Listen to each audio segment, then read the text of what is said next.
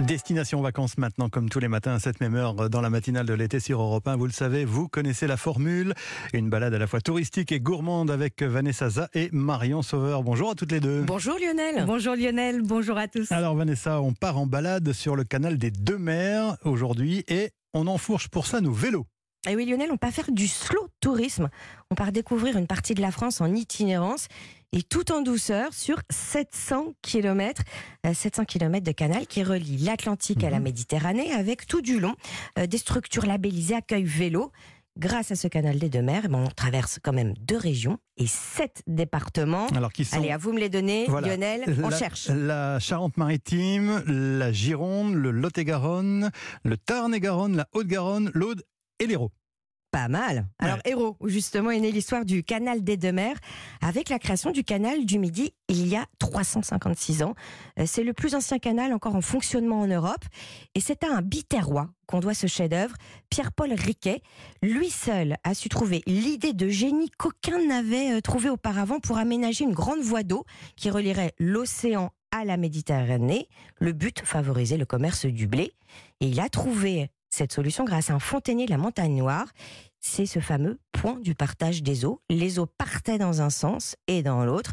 Eureka, c'est comme ça qu'a pu commencer l'aventure. Enfin bon, quand même grâce au feu vert de Louis XIV aussi, évidemment. Alors il a été construit en combien de temps?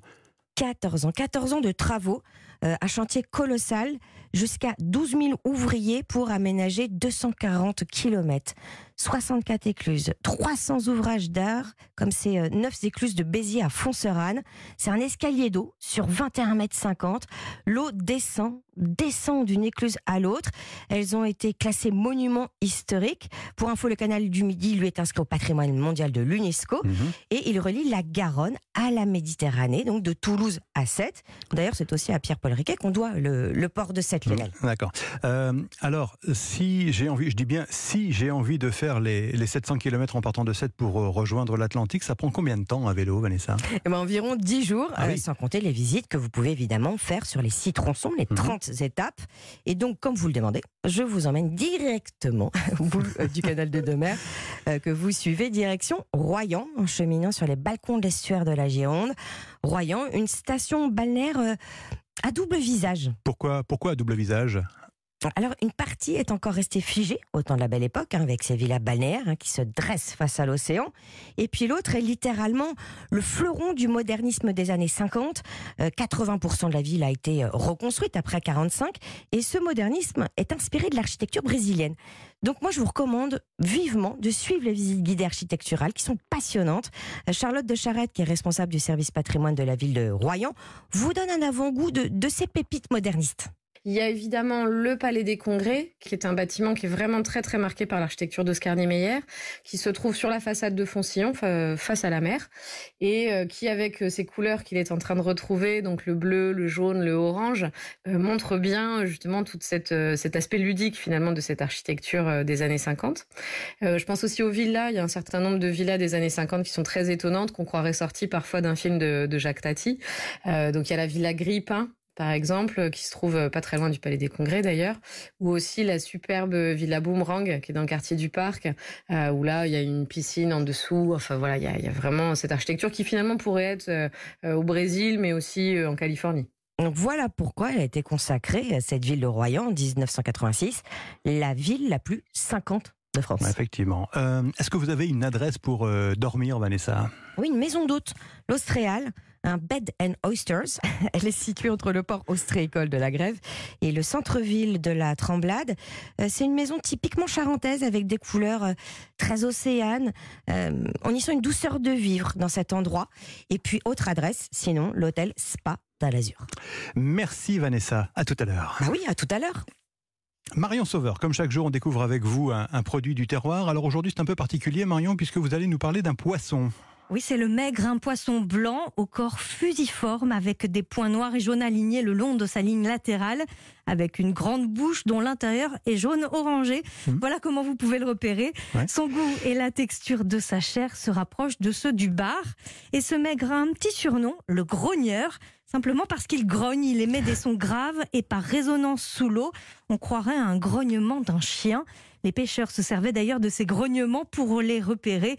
Mais ça, c'était avant. Le maigre est un chasseur hein, qui peut atteindre une centaine de kilos, aussi un poisson migrateur. Il est près de nos côtes à ces périodes de l'année. C'est le moment de déguster du maigre. N'hésitez pas à en demander à votre poissonnier. Et comme tous les poissons, on choisit bien sûr bien frais, avec donc un corps ferme, des écailles brillantes, les yeux vifs et les ouïes rouges. Oui, évidemment, évidemment. Euh, comment vous nous proposez de le cuisiner, ce, ce maigre donc? Alors, il se cuisine comme le bar et ce matin, j'ai envie de vous le faire découvrir mi-cuit sur des blinis pour l'apéritif par exemple. On commence par réaliser donc une marinade à base d'huile d'olive, de citron jaune, de sel et de poivre. On plonge les filets de maigre découpés en petits dés dans cette marinade. Le citron va cuire le poisson tout doucement. On coupe une tomate, du concombre, du poivron vert en petits morceaux et on mélange à la marinade et on laisse au frais. Pendant ce temps-là, on réalise une chantilly à l'aneth en fouettant une crème fleurette bien froide avec un jus de citron vert et de l'aneth. Et on termine par réaliser quelques blinis. On commence donc par mélanger la levure et le lait avant d'incorporer à la farine et au jaune d'œuf. On monte les blancs en neige et on va ensuite les incorporer donc tout doucement, délicatement au mélange avant de les faire cuire dans une poêle avec un petit peu de beurre. Reste à dresser. Sur les blignons, on dépose un petit peu de maigre mariné au concombre, tomate, poivron. Mhm. Par-dessus, la chantilly et les zestes du citron vert. Et on mange bien frais surtout. Pas mal, pas mal, pas mal du tout, Marion Sauveur. Euh, chaque jour, vous demandez une astuce euh, à un chef, Marion.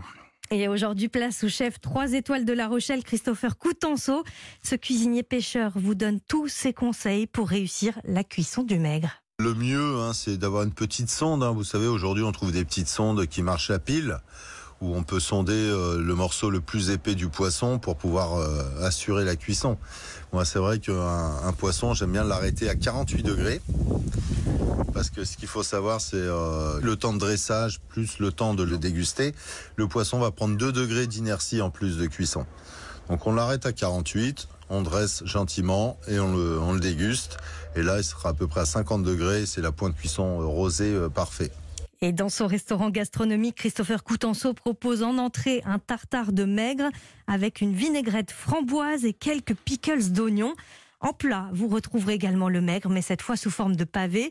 Il est cuit côté peau, qui est servi donc bien croustillante pour apporter un petit peu de texture. Et pour accompagner ce maigre, de la tomate marinée à la vanille, au citron vert et à l'ail noir. Un sorbet de tomate un peu épicé et un jus de viande à l'estragon, un accord ternaire vraiment parfait. Ouais, ça se fait beaucoup, ça. Euh, quelle deuxième adresse vous pouvez nous proposer pour euh, déguster ce, ce maigre, Marion? Alors je vous emmène cette fois dans le Bordelais auprès de Nicolas Masse, le chef des sources de Caudalie. Et à la table du lavoir, l'auberge champêtre du domaine, il travaille le maigre en entrée. Il est mariné à la flamme et servi avec un coulis de tomates parfumées au basilic. Pas l'air mal non plus. Merci Marion. Toutes euh, vos recettes et évidemment les références de destination vacances sont à retrouver sur europe1.fr. À tout à l'heure, 9h moins le quart. À tout à l'heure Lionel.